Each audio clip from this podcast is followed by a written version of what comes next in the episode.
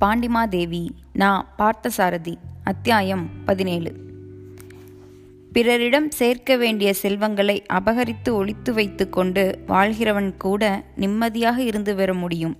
ஆனால் பிறரிடம் சொல்ல வேண்டிய உண்மையை மறைத்து வைத்துக்கொண்டு அப்படி நிம்மதியாக இருந்து விட முடியுமா?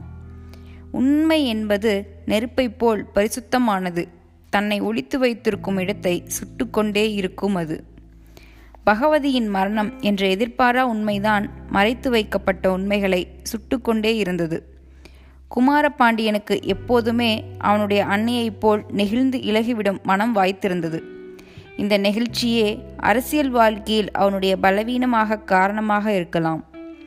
அரசியல் நூல்கள் அரசனின் இலக்கணமாக கூறும் ஆண்மையின் கடுமையும் தன் கீழ்நிலையை எண்ணி தனது பகைமையை அழித்து உயரக் கருதும் வைரம் பாய்ந்த கொதிப்பும் ஆரம்பம் முதல் அவனுக்கு இல்லாமல் போயின.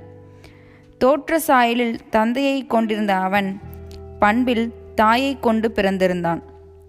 எதையும் மறைக்கத் தெரியாதவனாக யாரையும் கெடுக்க நினைக்காதவனாக இருந்தான் அவன். விரைவில் உணர்ச்சிகளுக்கு இலக்காகி அதை வெளிப்படையாக காட்டிக்கொள்ளும் தன்மை அவனிடம் இருந்தது. தங்கள் கப்பல் விழிஞத்தை அடைந்து கரையில் இறங்கிய சிறிது நேரத்துக்குள்ளேயே பகவதியின் மரணத்தை பற்றி சொல்லி தன் துயர் உணர்ச்சிகளை எல்லோரோடும் கலந்து கொண்டு விட வேண்டும் என்று துடித்தான் அவன். அவனோடு வந்த குழல்வாய் மொழியோ சேந்தனோ அந்த உண்மை தெரிந்திருந்தும் அவனைப் போல் அதை வெளியிடுவதற்கு துடிக்கவில்லை. அதை அப்போது வெளியிடக்கூடாதென்றே நினைத்தனர் அவர்கள். இருவரும் மகாராணி முதலியவர்களிடம் பகவதியின் மரணத்தை பற்றி சொல்லிவிடுவதற்கு குமாரபாண்டியனின் வாய் துடிப்போடு முனைந்ததை கவனித்துவிட்டாள் குழல்வாய்மொழி அதை சொல்லிவிடாமல் தடுக்க வேண்டும் என்ற குறிப்பை தன் கண் பார்வையிலேயே சேந்தனுக்கு தெரிவித்தாள் அவள். உடனே மகாமண்டலேஸ்வரர் குமாரபாண்டியனை சிறிது தொலைவு விலகி அழைத்து கொண்டு போய் பகவதியின் மரணத்தை பற்றி செய்தியை தாம் சொல்லும் முன் வெளியிடக்கூடாதென்று வாக்குறுதி பெற்று கொண்டு விட்டார். அந்த ஒரு வாக்குறுதி மட்டுமன்று தளபதி வல்லாளத்தேவனை கோட்டாற்று படைக்கோட்டத்திலேயே தாம் சிறை வைத்து விட்ட திடுக்கிடும் செய்தியையும் அவனிடம் தெரிவித்து அதையும் வெளியிடக்கூடாதென்று மற்றொரு வாக்குறுதியும் பெற்றுக்கொண்டார். மகாமல்லேஸ்வரை தவிர வேறு எவராக இருந்தாலும் அத்தகைய நெருக்கடியான சமயத்தில் குமாரபாண்டியிடமிருந்து அந்த இரண்டு வாக்குறுதிகளையும் பெற்றுவிட முடியாது. ஆனால் மழுங்காத கூர்மை பெற்ற அந்த அறிவின் செல்வர் எந்தெந்த விளைவுகளை தடுப்பதற்காக குமாரபாண்டியனிடம் அந்த வாக்குறுதிகளை பெற்றாரோ? அந்த விளைவுகள் அப்போதே அங்கேயே அவர் அருகில் நின்றன என்பது பின்புதான் அவருடைய அறிவுக்கே எட்டியது. தாமும் குமாரபாண்டியனும் எந்த பாறை அருகில் நின்று பேச நேர்ந்ததோ அதன் மறைவில் இருளில் தளபதியும் குலைக்காதனும் நின்றிருப்பார்கள் என்று அவர் எதிர்பார்த்திருக்க மாட்டார். மேலும் திடீரென்று தம் மகுடத்தில் கல் விழுந்தபோது அந்த இடத்திலேயே அந்த கணத்திலேயே அப்படி எரிந்துவிட்டு ஓடும் எதிரிகள் யார் என்று பிடித்து கொணர்ந்து பார்த்தும் தம்முடைய அவமானத்தை பெருக்கிக் கொள்ள விரும்பவில்லை. அவர் அதனால்தான் பிடிப்பதற்காக ஓடிய சேந்தனையும் குமாரபாண்டியனையும் கட்டாயமாக தடுத்து நிறுத்தினார் அவர். ஊழி பெயரினும் தாம் பெயரான சான்றாண்மையோடு சிரித்துக்கொண்டே கீழே விழுந்த மகுடத்தை எடுத்துக்கொள்ள அவரால்தான் முடியும் முடிந்தது. வெளியில் உணர்ச்சிகளை காட்டாமல் நடந்து கொண்டாலும் இதயத்துக்கும் இதயத்துக்குமான நுண்ணணர்வின் பிறப்பிடத்தில் அந்த கல் விழுந்த நினைவு உரசிய போது ஒரு கணற்பொறி எழுந்தது. உள்ளே குமுறலும் வெளியே பரமசாந்தமுமாக நடந்து கொண்டார். இத்தனை காலமாக கண் பார்வையையும் பேச்சையும் கொண்டு ஒரு தேசத்தையே ஆட்டி வைத்த என் அறிவின் கௌரவம் இந்த கல்லினால் விழுந்து விட்டதா? ஏன் இப்படி என் மனம் கலங்குகிறது? எத்தனைதான் மேதையாக இருந்த போதிலும் நல்வினை பயன் தீர்கிற காலம் வரும்போது ஒரு மனிதனுடைய அறிவு பயனற்று போகும் என்கிற மாதிரி நிலையில் வந்து விட்டேனோ நான் என அவருடைய மனதில் உணர்ச்சிகள் குமுறின. அப்போது இருளில் விளக்கு அணைந்ததும் பயந்து அழுகிற குழந்தையைப் போல் முதல் முதலாக அவருடைய மனம் தன்னையும் தன் வினைகளின் பயனையும் உள்முகமாக திரும்பி பார்த்தது. ஒரு தேசத்தையே மலைக்கச் செய்த அந்த அறிவு தனக்காகவும் சிறிது மலைத்தது. ஆனால் அதன் ஒரு சிறு சாயை கூட வெளியில் தெரிந்து கொள்ளுமாறு காட்டப்படவில்லை. இதுவரை பிறருடைய உணர்ச்சிகளை கலக்கி ஆழம் பார்த்த மனம் இப்போது உணர்ச்சிகளால் கலங்கியது. குமாரபாண்டியனுடைய கப்பல் வந்த பின் நேர்ந்த நிகழ்ச்சிகள் ஒவ்வொரு நில்- உள்ளத்திலும் ஒவ்வொரு விதமான உணர்ச்சிகளை குமரச் செய்திருந்தன. தெய்வத்துக்கும் மேலாக மதித்து தான் பக்தி செலுத்தி பணிபுரிந்து வந்த மகாமண்டலேஸ்வரின் மேல் கல்லறிந்து விட்டு ஓடியவர்களை பிடித்து கட்டி வைத்து உதைக்க முடியாமல் போய்விட்டதே என்று சேந்தன் கொதித்தான். சேந்தன் வீர வணக்கம் செய்யும் பிடிவாத குணமுடையவன். தன்னை முழுவதுமே ஒரே ஒரு மனிதருக்கு மனம் மொழி மெய் ஆகிய மூன்றாலும் அடிமையாக்கிக் கொண்டிருந்தான் அவன். காலஞ்சென்ற தன் தந்தைக்கும் முன்சிறையில் அறக்கோட்ட மணியக்காரராக இருக்கும் தன் தமையனுக்கும் கூட இவ்வளவு அடங்கி ஒடுங்கி பணிவிடை புரிந்ததில்லை அவன். மகாராணி குமாரபாண்டியன் அவர்களிடம் அவனுக்கு அன்பும் மரியாதையும் மட்டும்தான் இருந்தன. மகாமல்லேஸ்வர் என்ற ஒரே ஒரு மேதையிடம்தான் வசப்பட்டு மெய்யடிமையாக்கி கலந்திருந்தான். எவராலும் மாற்ற முடியாதபடி இந்த வீர வணக்க பண்பு அவனிடம் பதிந்து விட்டது.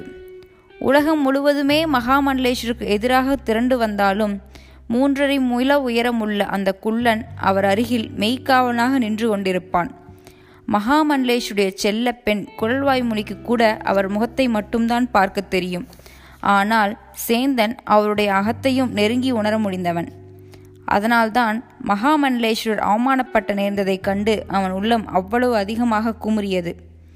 குமாரபாண்டியனையும் அதை கண்டு மனம் கொதித்தாள் என்றாலும் அந்த கொதிப்பு எவ்வளவு வேகமாக உண்டாயிற்றோ அவ்வளவு வேகமாக தணிந்து மறந்து மறைக்கப்பட்டு விட்டதே அவன் மனதில்.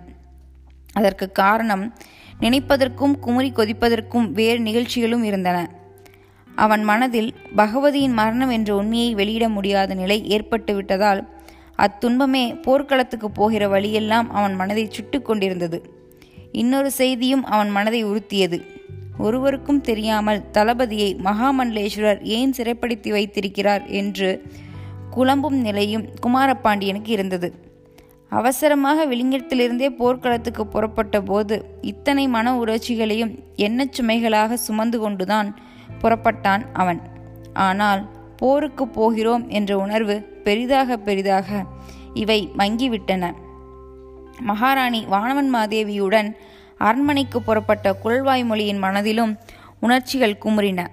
மகாராணியும் விலாசினியும் பகவதியை பற்றி பேசிக்கொள்ளத் தொடங்கினால் அவளுக்கு உடனிருக்கவே முடியாதது போல் ஒரு வேதனை ஏற்பட்டது. தெரிந்த உண்மையை வெளியிட முடியாமல் தவித்தாள்.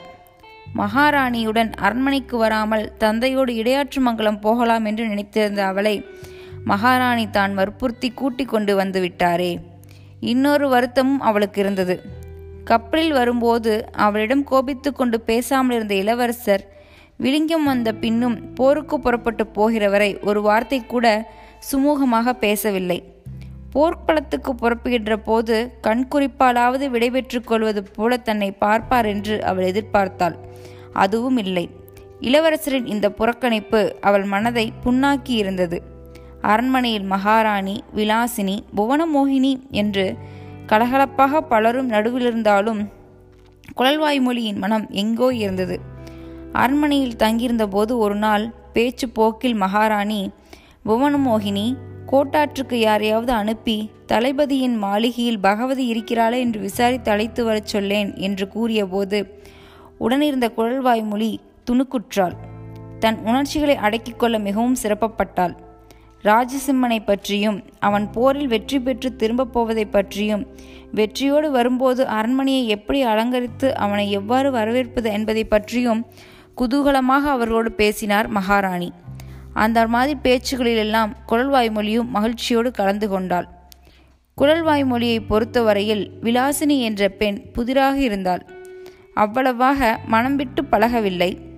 மகாராணி விலாசினியையும் புவனமோகினியையும் தன்னுடன் சமமாக வைத்து பழகுவதும் பேசுவதும் குழல்வாய் மொழிக்கு பிடிக்கவில்லை.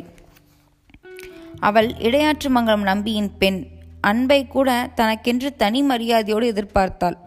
இடையாற்று மங்கலம் நம்பியின் மகள் என்று அழகி கனவில் இளவரசி போல் அறிவின் கர்வத்தோடு சுற்றித் திரிந்தவளுக்கு எல்லோருக்கும் சம உரிமை கொடுக்கும் மகாராணியோடு அரண்மனையில் தானும் ஒருத்தியாக இருப்பது என்னவோ போலிருந்தது.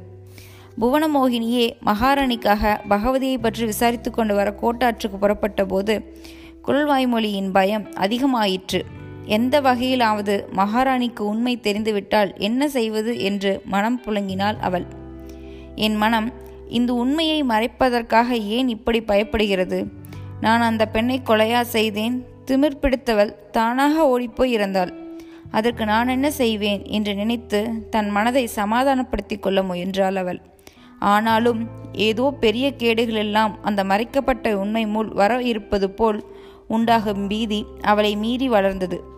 யாரிடமும் சொல்லாமல் அரண்மனையை விட்டு இடையாற்று மங்கலத்திற்கு ஓய்போய் ஓடிப்போய் விடலாம் போலிருந்தது.